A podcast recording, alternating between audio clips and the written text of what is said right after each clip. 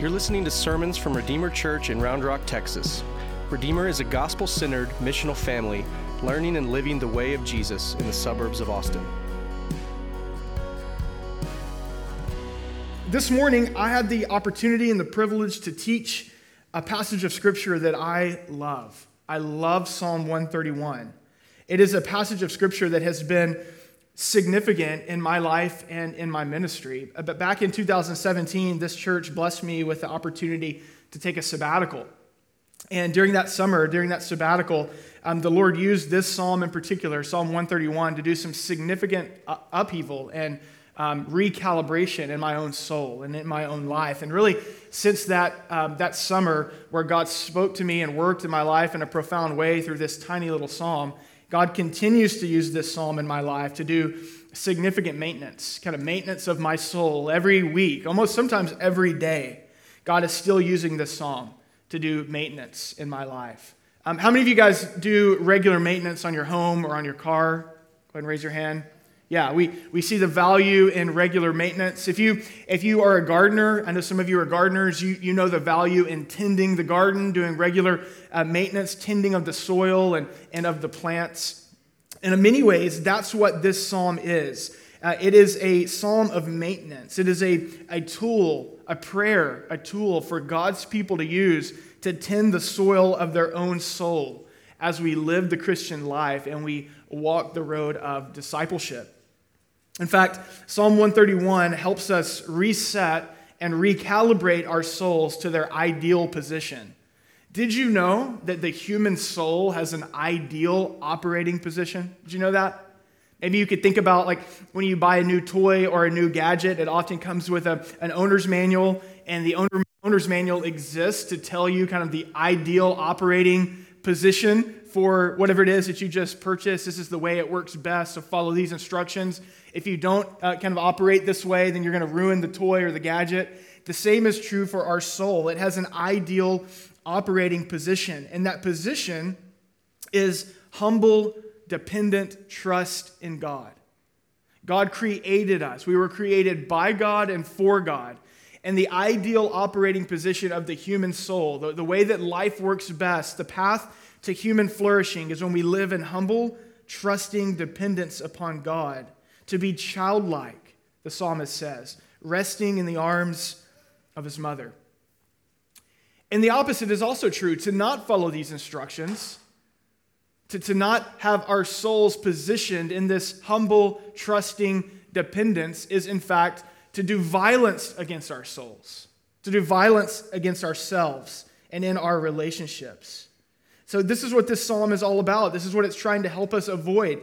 The people of God, the, the, the, people who it's our job as God's people, as the church, to show the world what life with God looks like, to show the world what a life of hope and redemption and flourishing in God's ways is all about. It's to help us keep our hearts or recalibrate our lives back into a position of humble dependence upon a real and living God. And so, this short little psalm. It was written by David, the great king of Israel. And really, it's pretty simple. He does three things. In verse 1, David renounces pride. We're going to spend quite a bit of time in verse 1. He, he renounces pride. In verse 2, he then, in light of uh, renouncing the pride in his life, he tends his soul and finds peace, turns in faith and finds peace. And then in verse 3, he exhorts the rest of Israel to do the same, to recalibrate their lives as well, to get back into that right position and posture, to get away from pride and get back into dependence and trust upon God. And if you know David's story, you know that David didn't always live his life with this kind of humble dependence upon God. In fact, David learned the hard way the damage of pride. He learned the hard way the damage of autonomy and how destructive that it can be. And so he says to us, looking back at the text, starting in verse 1, he says this O Lord, my heart is not lifted up, my eyes are not raised too high. I do not occupy myself with things too great and too marvelous for me, but I have calmed and quieted my soul. Like a weaned child with its mother. Like a weaned child is my soul within me. O Israel, hope in the Lord from this time forth and forevermore. I love this psalm.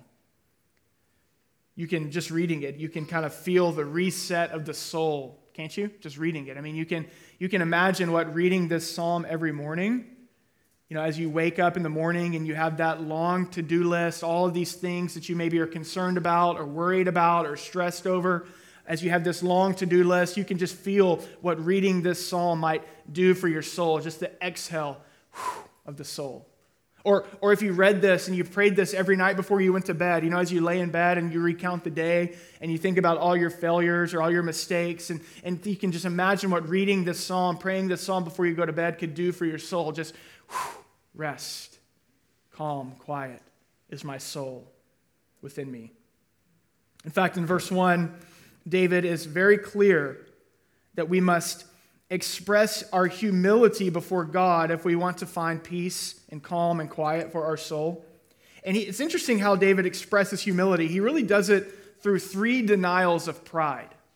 So he expresses humility through renouncing pride in three ways. We're going to spend quite a bit of time unpacking verse 1, so just buckle up and bear with me. It's important.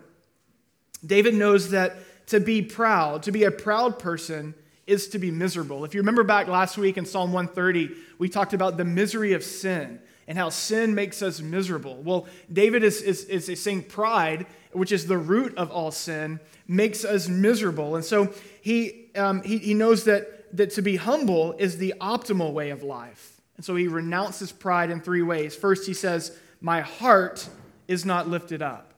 He starts with the heart. My heart is not lifted up. This is really renouncing a haughty heart, a proud heart. Essentially, what this is doing is, is it's, it's saying, I'm not going to see myself better than I am. In my heart, I'm not going to view myself as bigger or stronger or better than I am. I know that I'm weak and I know that I have limitations, and I'm embracing those.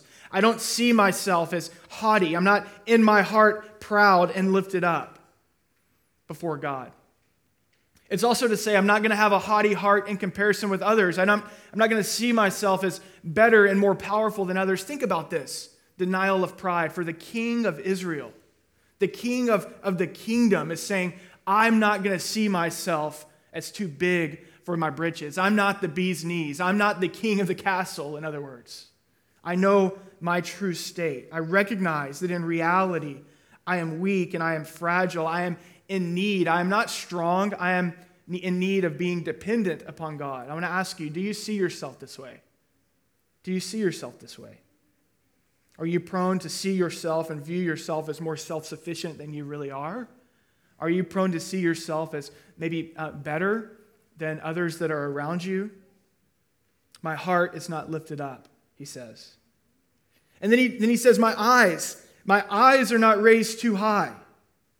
This is an admission that I am not all knowing. I am not the wise one.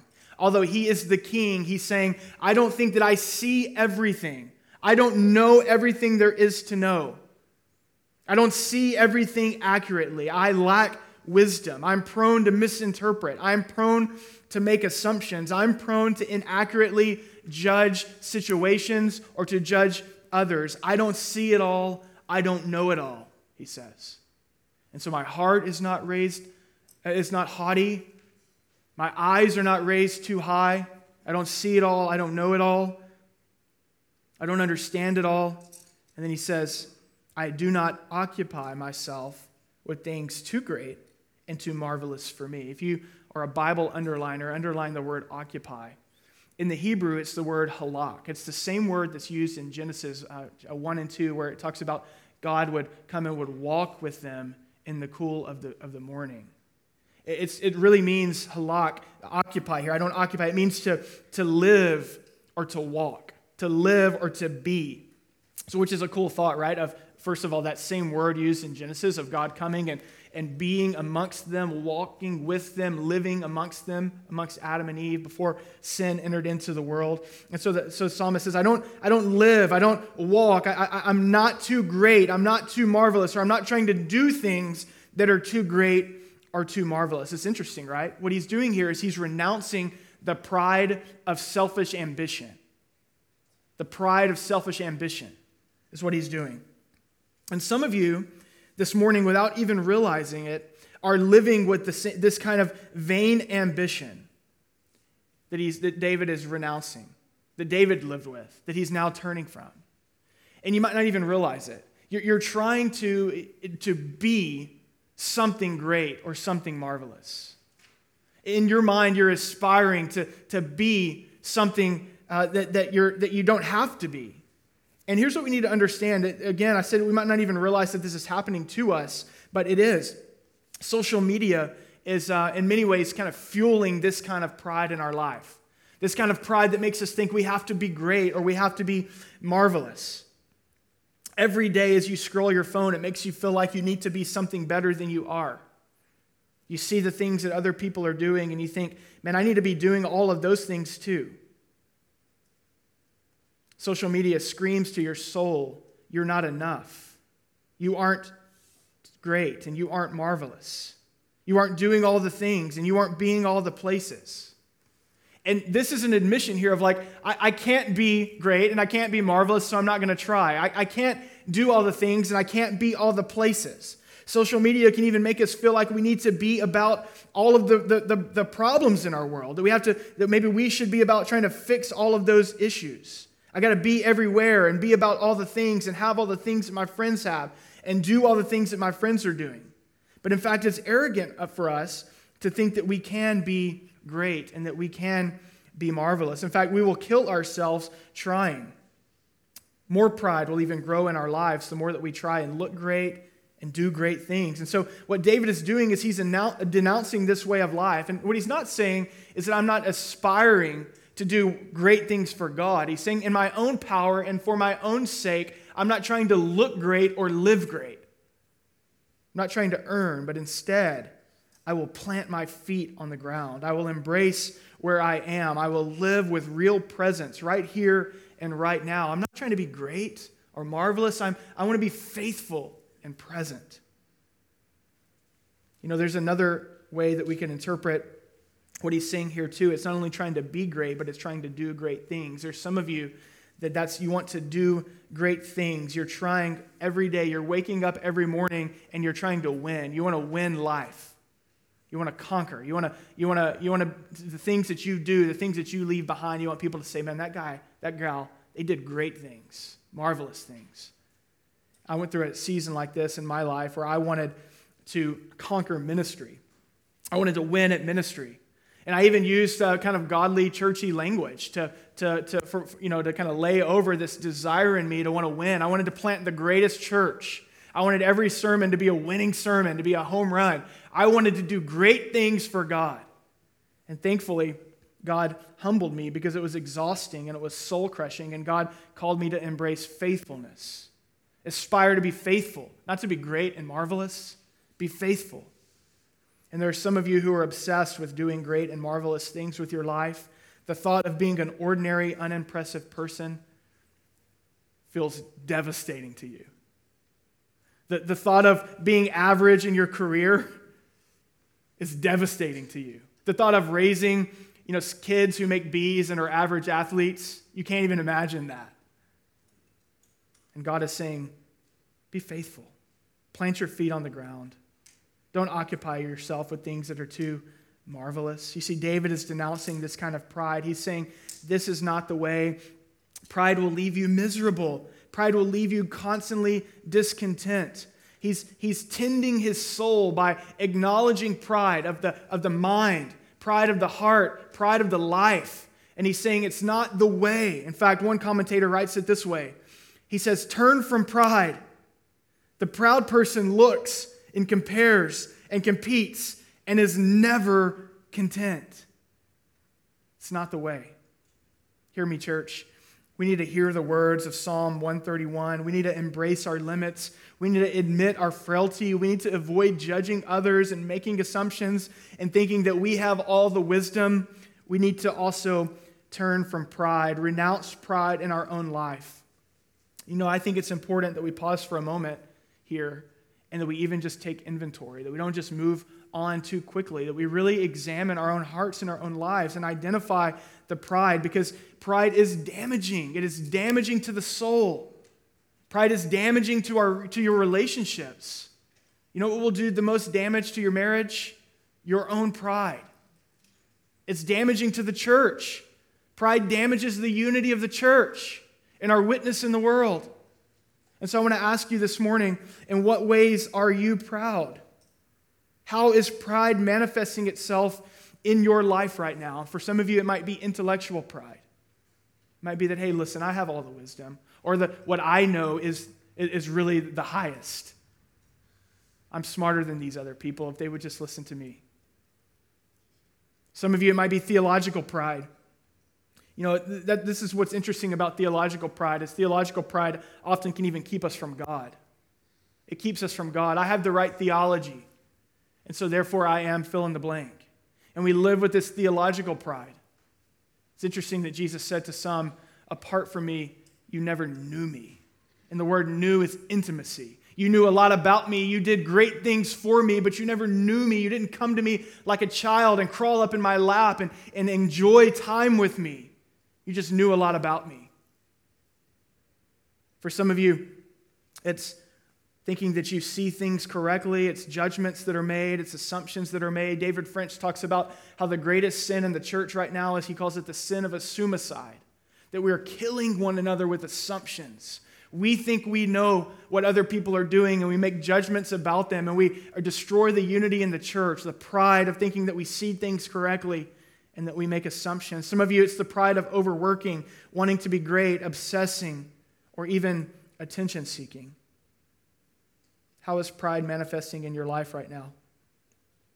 You know, not only do we need to see our own pride, but we need to see it accurately. We need to see our pride for what it truly is. In other words, not just name the fruit of our pride, but understand the root of our pride. It's interesting how David breaks down pride here in verse 1. He talks about really kind of uh, um, heart, head, hands, and feet. It's a holistic in our lives, right? My, my heart, my eyes. I'm not going to walk or occupy myself, live into pride.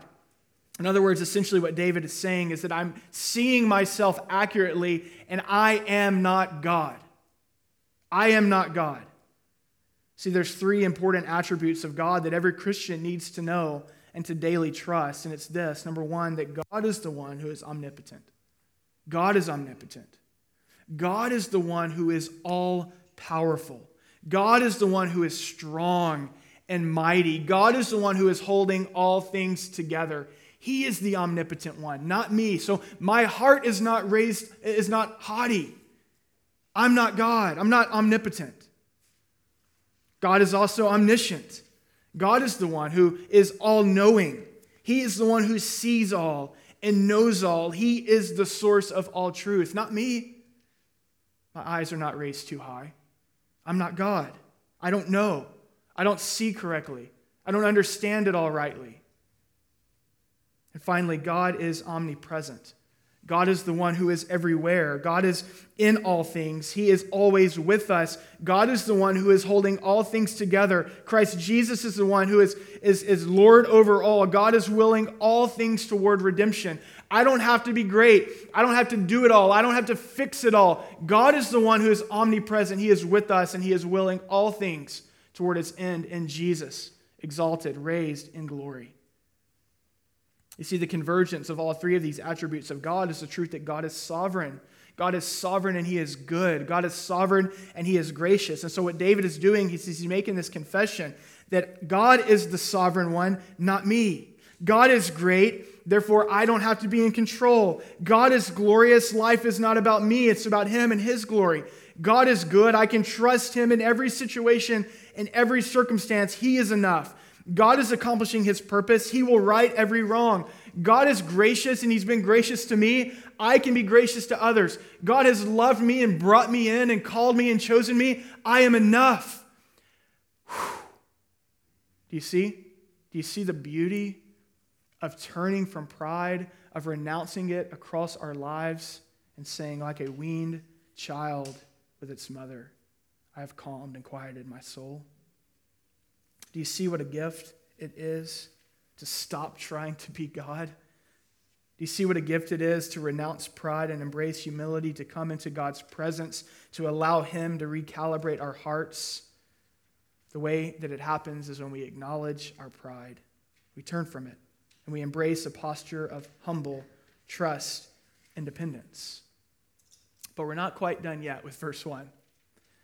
It's important for us to understand that this is so countercultural to renounce pride, to say, I'm not God, to crawl up in God's lap and be humble and be dependent. It's important that we realize how countercultural this is. First of all, pride is the atmosphere of our culture. And it is the atmosphere of our culture because it is the default mode of the human heart. You know, we need to realize that we inherited pride from our first parents, Adam and Eve. Pride is the original sin. It's also the root of all sin. Pride is wanting to be God. Think about Adam and Eve reaching out apart from God, thinking that they could manage good and evil. They weren't content with being made in the image of God. They wanted to be God, they wanted to be like God. See, pride is what got Adam and Eve thrown out of the garden. Pride is what got Lucifer thrown out of the heavenly realms. Pride is what gets you and I thrown into all sorts of problems in our life. Pride is the default mode of the human heart. This is why Psalm 31 is a gift. That's why we need it for daily maintenance, tending our soul, because we are so prone to pride. And it is also the atmosphere of our world. Pride is the cultural air that we breathe. And so we need to be aware of this as Christians. We need to be aware of it.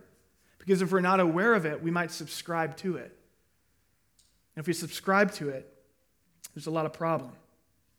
See, we've been on this trajectory in Western culture for the last 300 years away from God being central, away from God and toward humanism or secularism.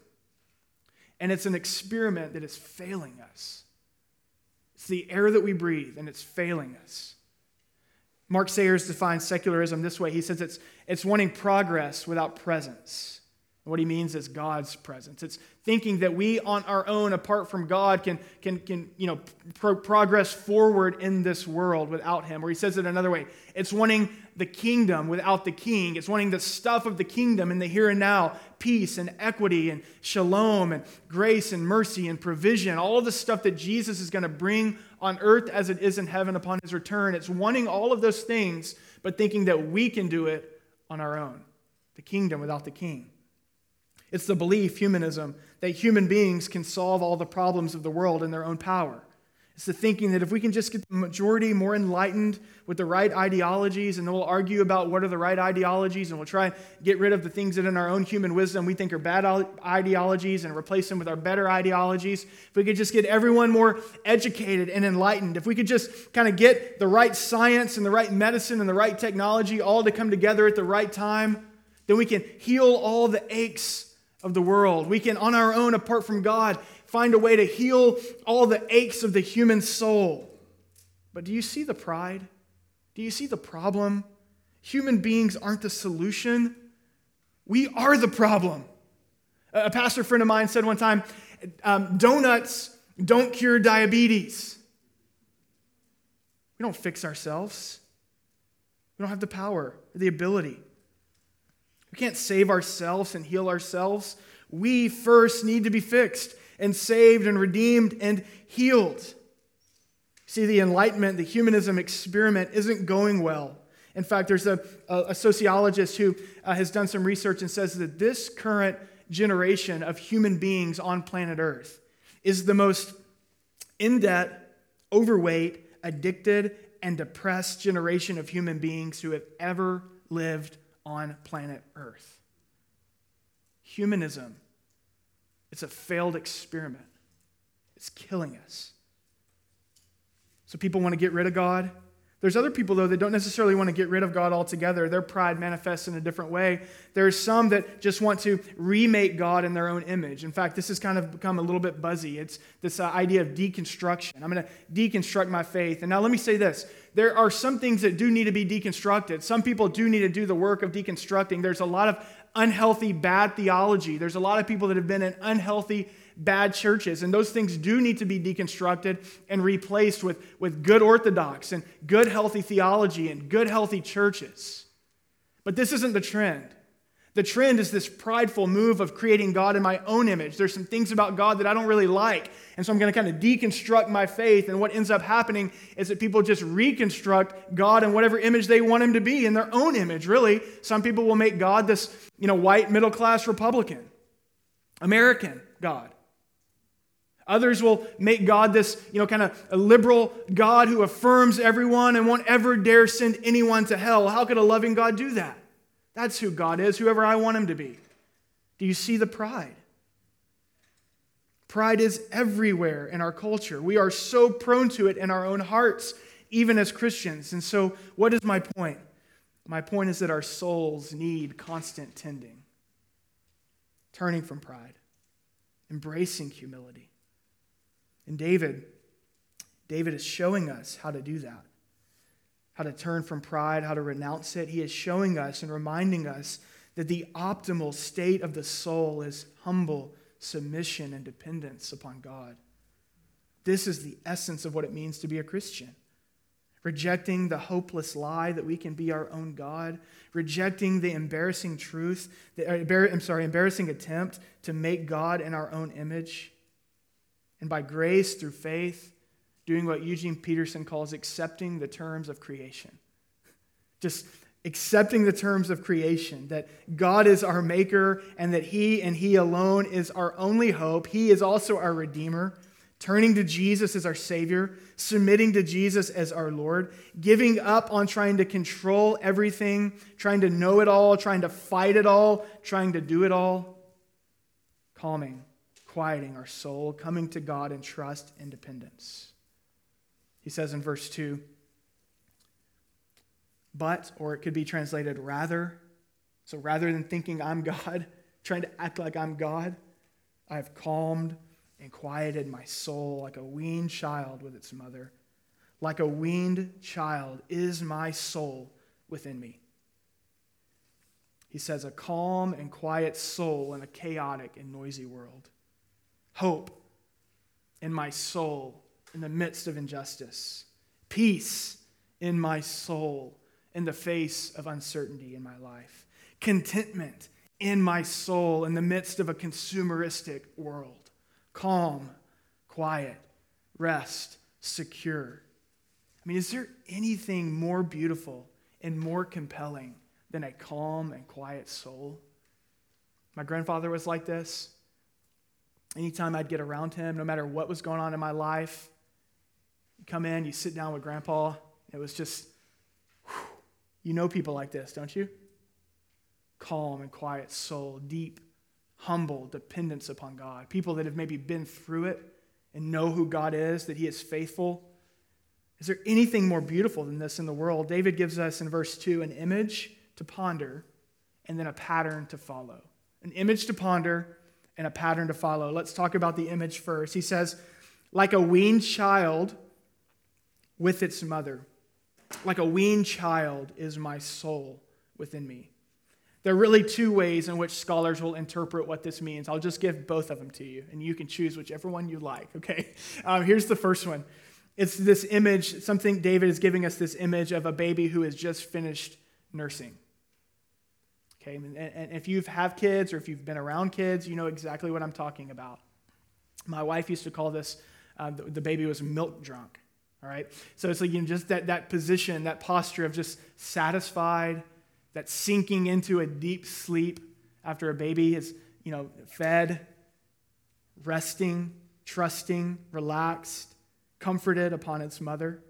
Perhaps even as they journeyed, the ancient Israelites, as they journeyed to Jerusalem every uh, those three times a year, that hard, arduous journey, perhaps this was a common occurrence of, of, of, of, the whole families of women with their children making this journey and moms nursing babies. And so they would sing this song and pray this prayer, really a real vivid image to them to remind them that God alone satisfies their souls, that on this journey toward God, they can rest in Him and, and, and, and they can trust Him like an, like an infant resting upon the chest of his or her mother. They can believe that God provides for and comforts and cares for his people. And so he's saying, so you can too. You can calm down, you can level out, you can relax into God's sovereign grace in your life. But there are others, the majority of scholars, that actually interpret this a little bit different. Rather than a child who just finished nursing, an infant who just finished nursing, there's some who think this is more likely an older child or a fully weaned child. In fact, there are examples even in scripture of this, uh, Genesis 21, verse 8, uh, tells us about when um, Isaac had been fully weaned from Sarah and that a great feast was held. We see this multiple times in the Old Testament, a significant milestone when a child is fully weaned. And so, in other words, what this is, others would say, is the image of a matured child, a matured, dependent child who has learned to trust his mother rather than that fervent, panicked, kind of hunger of an, of an infant. When an infant is ready to feed and they're crying and they're, they're panicky, but instead a fully weaned child who can crawl up in the lap of mom and trust, the weaned child has learned to rest in his mother's arms, that mother will not neglect or abandon him or her. Listen to what one scholar writes. This comes from Arthur Weiser. He says, excuse me, the Christian is not like an infant crying loudly for his mother's breast, but like a weaned child that quietly rests in his mother's arms, happy in being with her. No desire now comes between him and his God, for he is sure that God knows what he needs before he asks. And just as the child gradually breaks off the habit of regarding his mother only as a means of satisfying his own hunger and learns to love her for her own sake, so the Christian, after a struggle, has reached an attitude of mind in which he desires God for himself and not as a means of fulfillment of his own wishes. His life's center of gravity has shifted and now rests no longer in himself, but in God. And here's the deal regardless of which interpretation you prefer, there's really one clear application. And it's this that when we give up on trying to be God in our own life, when we embrace who He is and who we are, and we humble ourselves and we crawl up into the lap of God, it produces a peace and a rest in the soul that this world can't hold a candle to. You know, we have an enemy who prowls around like a roaring lion. And this world in which he is working in majors in things like noise and hurry and crowds and confusion and uncertainty. Our suburban culture majors in keeping up with the Joneses, but in the presence of God, a sovereign, gracious God, there is calm and peace and rest. What a gift. You know, when you've experienced the love of God for you in Christ Jesus, when, when you've experienced as someone who's put their faith and trust in Jesus, when you've experienced the love of God, the secure identity as a son and daughter of God, when you've, when you've experienced the bright future of a coming kingdom that was purchased for you through the death and resurrection of Jesus, the one who Philippians 2 says, though he were equal with God, he, he, he Jesus was God. He considered equality with God as nothing to be grasped, but he, Philippians 2 says he humbled himself, Jesus did. For you, for, for me, for the haughty, for the know it alls, for the ones living for their own glory and seeking their own name, the ones who have made a mess of things in their own human pride. Philippians 2 says, He humbled Himself. Don't forget that this is Palm Sunday. This is the Sunday that Jesus came riding into Jerusalem. And how did he come? Did he come on the white war horse? He came humbled on the donkey. And then we see Palm Sunday, the, the arrogant and the proud chanting, Hosanna, Hosanna, thinking that Jesus was going to come in and that he was going to um, he was going to defeat Rome and raise them up and make them great. But not Jesus. No, he was submitted to the Father, humbly dependent upon the Father. He wasn't waging war against Rome. He was waging war against sin and death. Philippians 2 says he was so humble, he humbled himself to the point of death, even death on a cross for you and for me, when you know this kind of love, when you see God as this kind of God and all of his beauty and grace and humility and glory, it does something for you. You no longer need to run around competing and comparing. When you know this God, when you have this gospel, you no longer need to seek greatness of your own. You no longer need to wake up each morning and live each day fretting and fighting to control outcomes. You no longer have to work your knuckles to the bone to try and be someone great. when you know this God, this humble Christ. Instead, you can humble yourself, turn to Him, crawl up in His lap, give it all over to Him. You can stop and you can be still. You can breathe. You can quiet and calm your soul like childlike, like a child in faith. You see, only the gospel of Jesus Christ can give you this. Amen?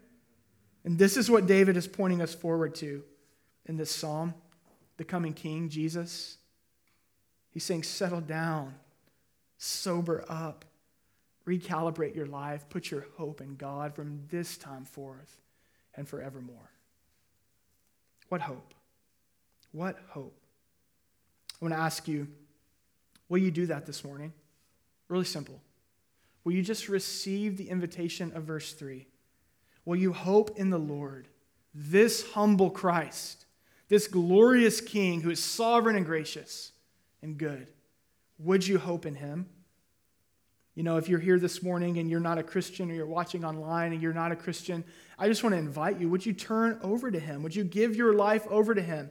Would you stop trying to be your own God? How's that working for you? How's it working? Would you stop trying to make God in your own image? Would you just turn it all over to this humble Christ this morning? Would you try things His way? Would you repent of your pride and receive the forgiveness of sin that is offered to you in Jesus Christ? Hear me. He stands ready right now to receive you. Would you turn to Him? If that's you, I'll be in the back door. I'll be back by the doors here in a minute, and when we respond, and I would love to pray with you. I would love to help you meet Jesus today and let your soul finally sigh and breathe. You know, if you're here this morning and you're already a follower of Jesus, Really, the call is the same for us. Just turn to Jesus. Spurgeon said this about Psalm 131. He said, Though this is one of the shortest Psalms to read, it is the longest Psalm to learn. This is a lifelong thing for us, tending our soul. Would you let Psalm 31, 131 become a tool in your devotion to Christ? I want to invite you to turn from pride. What is it that the Holy Spirit has revealed to you this morning? Would you give that over to King Jesus, the humble King? Would you recalibrate your soul this morning and take a breath?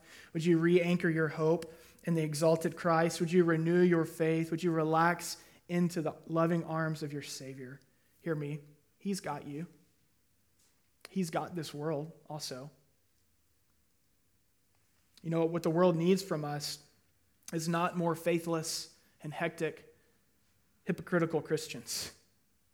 What the world needs from us on this Easter week is it needs a calm and peaceful presence. It needs faithful presence. It needs people who trust God deeply and are living in real ways, living out their faith in real ways. The world needs a confident church, a calm church. And so let's do that. Let's renew our faith in Him. Let's hope in Him from this time forth and forevermore. Let's pray.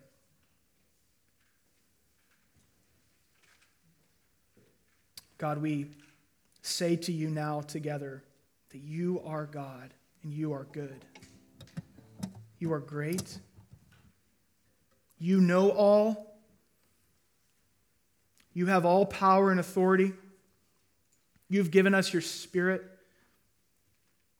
God, you are in all places, holding all things together. You are holding the very basic details of our life together, working them for our good. We believe that. Your word tells us that. And you hold all creation together, willing um, all of heaven and all of earth toward redemption in your Son, Jesus. We breathe, we rest, we calm, we quiet our souls before you. We thank you that we call you Father. We thank you that we know you. We thank you for the hope of the gospel, that we have been called out of darkness into marvelous light. Lord, help us to use this psalm this week to tend our souls, that it would bear the fruit of the Spirit in our life love, joy, peace, patience, goodness, kindness, gentleness, and self control. Have your way with us in this moment. In Jesus' name. Thanks for listening. If you are looking for info, find our website at redeemerrr.org or download the Redeemer Round Rock app from the Android or iOS App Store.